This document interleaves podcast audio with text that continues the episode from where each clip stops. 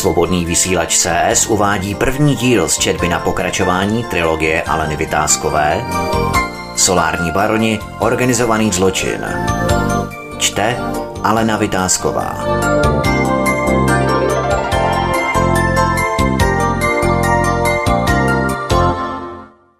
Ve stejné době probíhal politický boj o post premiéra, který nakonec vyhrál autista.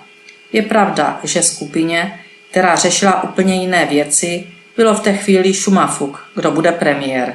Věděli, že pro jejich plány to je úplně jedno. Ti, co bojovali o tento post, byli pro jejich další jakékoliv kroky použitelní všichni.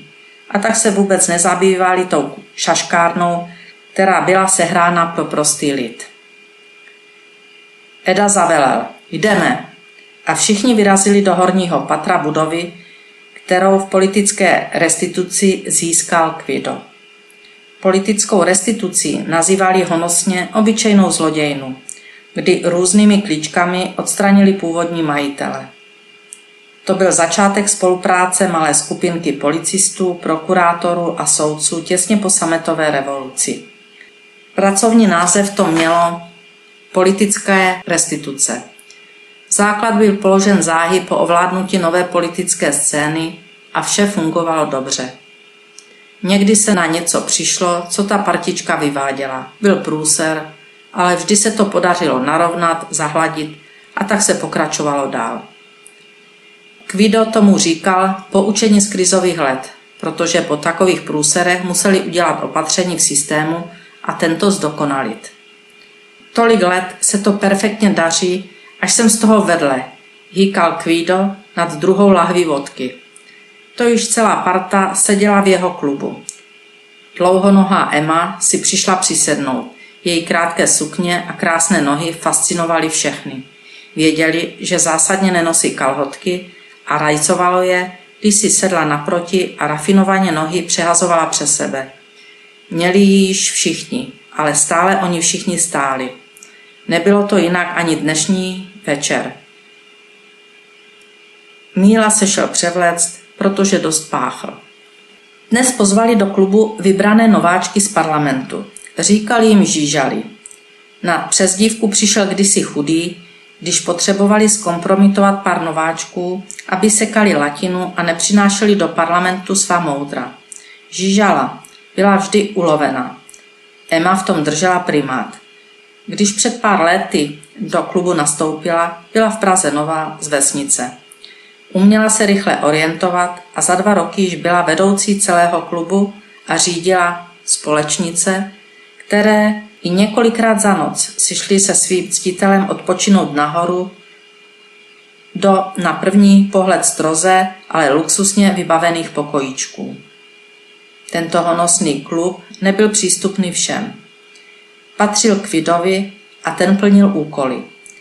Pánové se bavili a společnice byly přítulné, krásné, veselé. Prostě tu byla sranda a nic to nestálo. Nikdo se také nestaral, co to stojí, ani kdo to platí. Emma s hlubokým výstřihem na tmavomodrém svetříku značky Prada, v úzké krátké satenové sukni s temně barevnými pruhy, působila jako dáma. Také se tak chovala. Šla spát jen s tím, koho si vybrala ona a vybírala sofistikovaně.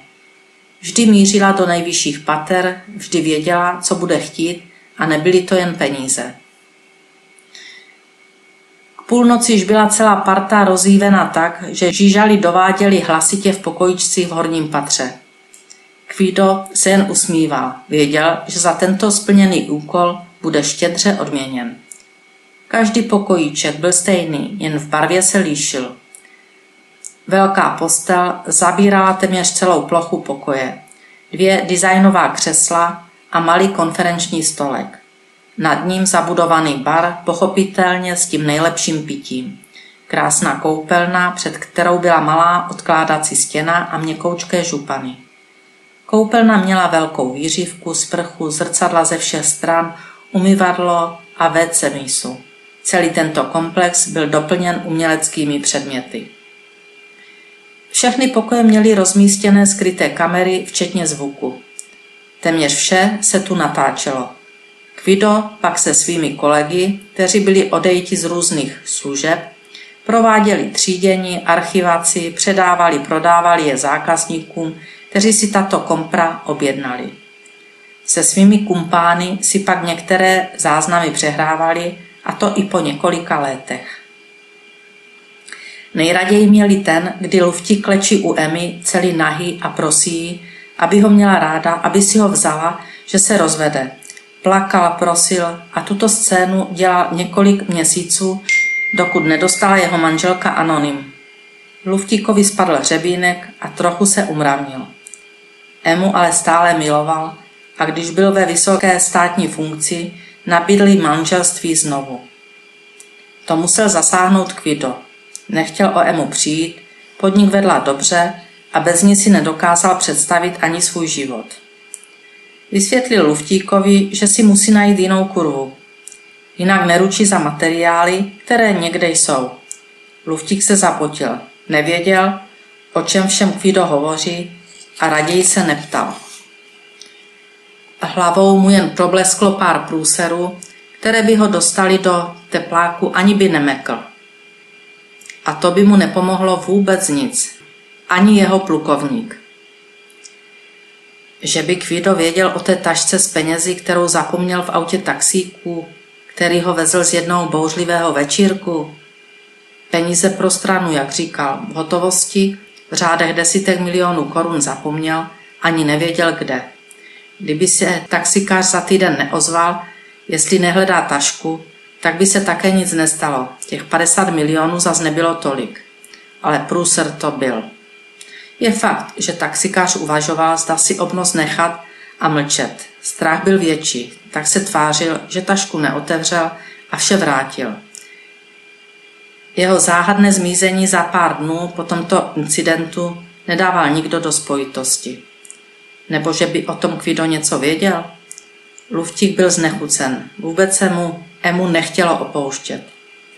Nebo že by Kvido měl dokumenty o zmizelém sluhovi, jak říkali jednomu správci konkursní podstaty, prostě mu bylo na nic a nabídku k sňatku i hned stáhl.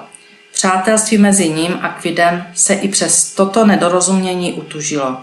Oba věděli, že zakolísání by mělo fatální dopad na všechny a v tom měli alespoň nějaký put sebezáchovy.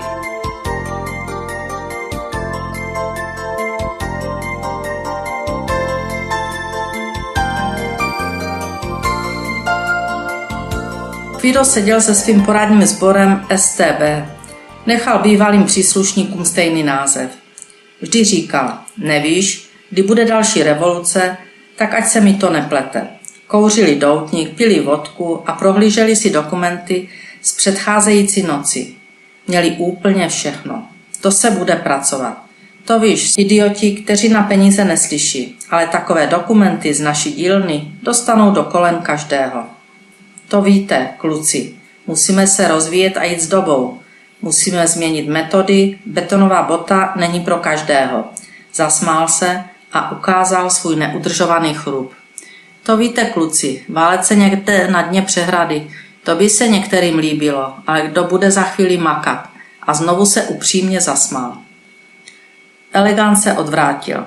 Neměl jeho úsměv rád, ale nic jiného mu nezbývalo. Když skončil v 90. letech ve službách, zůstal na dlažbě a tato práce mu vynášela tolik, že se mu o tom nikdy nezdálo. Vypracoval se na špičku ve svém oboru, nebo již špičkou byl, když ke Kvídovi nastupoval. Jeho vizitka bezpečnostního ředitele ho hřála a věděl, že je obávaný mezi svými, a to i kamarády. Byl odborník na veškerou odposlouchávací techniku a své znalosti dokázal dobře prodat. Nikdo nevěděl, kde se ke špičkové odposlouchávací technice dostává, nikdo neznal jeho zdroje, nikdo také neznal, čím vším v této oblasti se dá operovat. Byl prostě elegant. Nejen vzhledem, ale i metodami, které používal. Byl naprosto nenahraditelný pro Kvida a jeho špinavé obchody s lidskou slabostí. Elegant to věděl, ale nedal na sobě nic znát, využíval prostě všech prostředků, informací, žil na své příjmy celkem skromně. Jeho Opel Astra nezbuzoval závist, byl nenápadný i svým životním stylem. Neflámoval, nikdo ho neviděl nikdy s kurvou, nikdy se neopil, přestože měl rád víno. Nikdo neznal jeho soukromí, nikdo neznal jeho skutečné rodinné zázemí. Nikdo neznal jeho slabosti, zájmy koníčky. Chodil vždy krásně upraven, manikura na rukou byla prvotřídní. Což nebylo zase tak těžké na jeho krásných rukou, porostlých jemnými černými chloupky. Ruce i gestikulace mu dodávaly ještě větší elegance. Byl to prostě krásný chlap, vždy v padnoucím obleku, kravaty poslední módy, boty těch nejlepších značek. Nikdo také neskoumal, zda si Kvido našel Elegána nebo Elegán Kvida. Elegán se choval skromně, nenápadně, takže ani náznakem nevyčnívá mezi skupinkou STB, kterou Kvido řídil. Ani tentokrát se nesnažil zapojit do tlachání Kvida, že je třeba změnit a rozšířit metody práce. Betonové botičky, jak nazýval Kvido jednu z počátečních metod odstraňování nepohodlných lidí, ho nezajímaly. Nikdy se o tuto práci nestará, ani nebyl nikdy u žádné likvidace. Skutečnost, že vše měl zdokumentováno, věděl jen on a možná někdo další. Z této party to však nikdo nebyl. Proto se elegant cítil velmi bezpečně a působil klidným dojmem.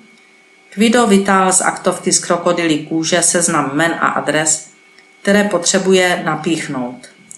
Jejich monitoring potřebuje za tři měsíce mít na stole. Věděl, že ať tam bude cokoliv, nejdříve si to vyhodnotí s vlastním týmem a pak to předá hlavou novi.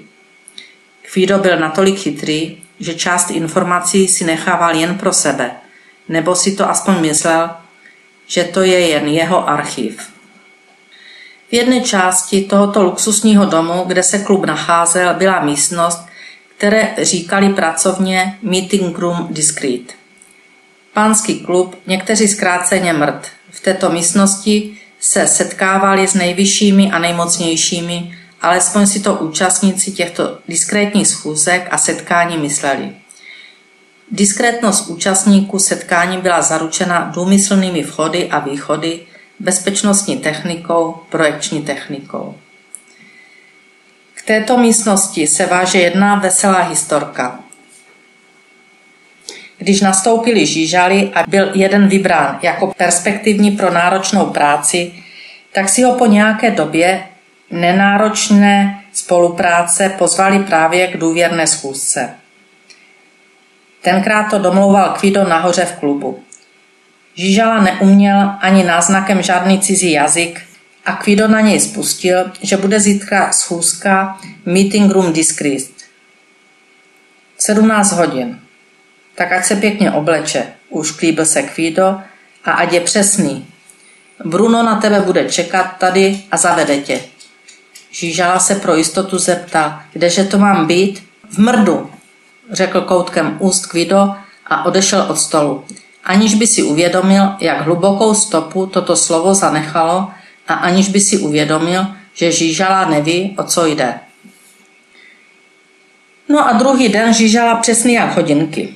Pěkné oblečení si vysvětlil po svém a do mrdu vstoupil úplně nahý, když si ještě před dveřmi schodil dlouhý pláž až na zem a hodil ho přes ruku vyděšenému Brunovi, který se ho jen slušně zeptal, jestli si nechce raději plášť odložit. I tuto výzvu si Žížala vysvětlil po své. Plášť, který měl až do posud pevně stažen páskem, byl dlouhý, že bylo vidět sotva špičku bod. Takže u bohého Bruna ani nenapadlo, že je pod ním úplně nahý. A Žížala si zase myslela, že je to běžný rituál, že aby rychle zapadl, tak je lepší přijít již nahý. Další děj popisovat není třeba, jen jednoduchý závěr. Z tohoto žížali se nikdy nestal žádný kumpán, nikdy ho již nikam nezvali. Prostě se nehodil na nic, ani na předložení pozměňovacích návrhů. Houslista jsem chodil zřídka, protože jeho hlavní místo pro vyjednávání různých transakcí bylo u houslí v prvním patře – tuto restauraci miloval nejen pro útulnou atmosféru, ale také proto, že se tu velmi dobře vařilo, že tu měl klid pro jednání, nikdo ho nerušil a z parlamentu to měl kousek. Houslista zůstal této restauraci věrný, ať byl v jakékoliv funkci. Jeho chlapecký kukuč, šle a touha po bohatství ho předurčili do nejvyšších pozic, ale jen nakrátko.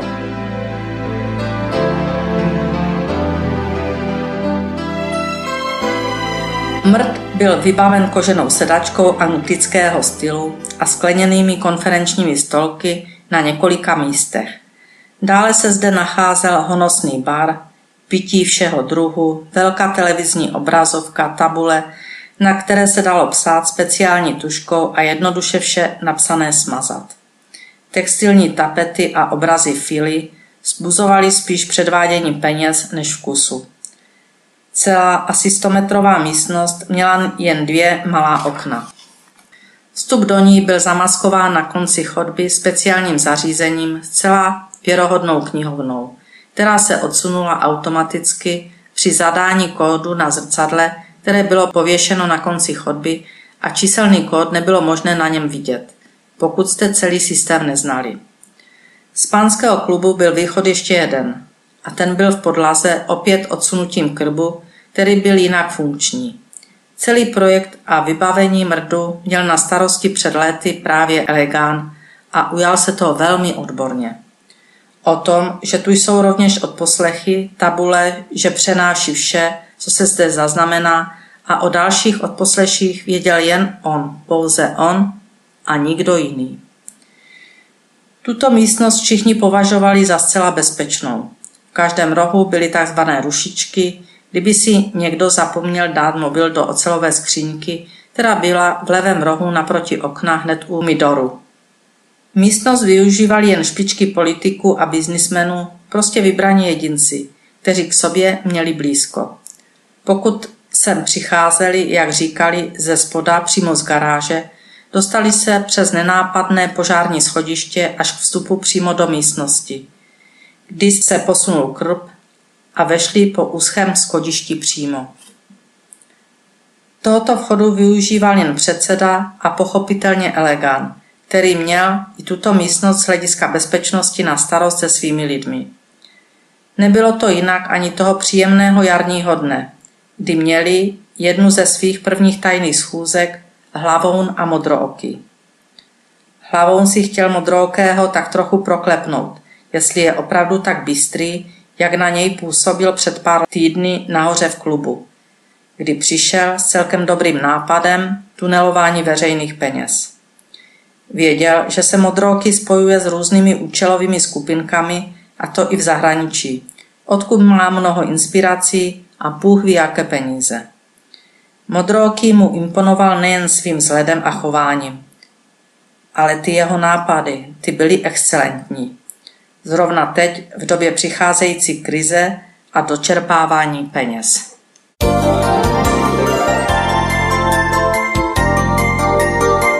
Svobodný vysílač CS uváděl první díl z četby na pokračování trilogie Aleny Vytázkové Solární baroni, organizovaný zločin. Četla Alena Vytázková.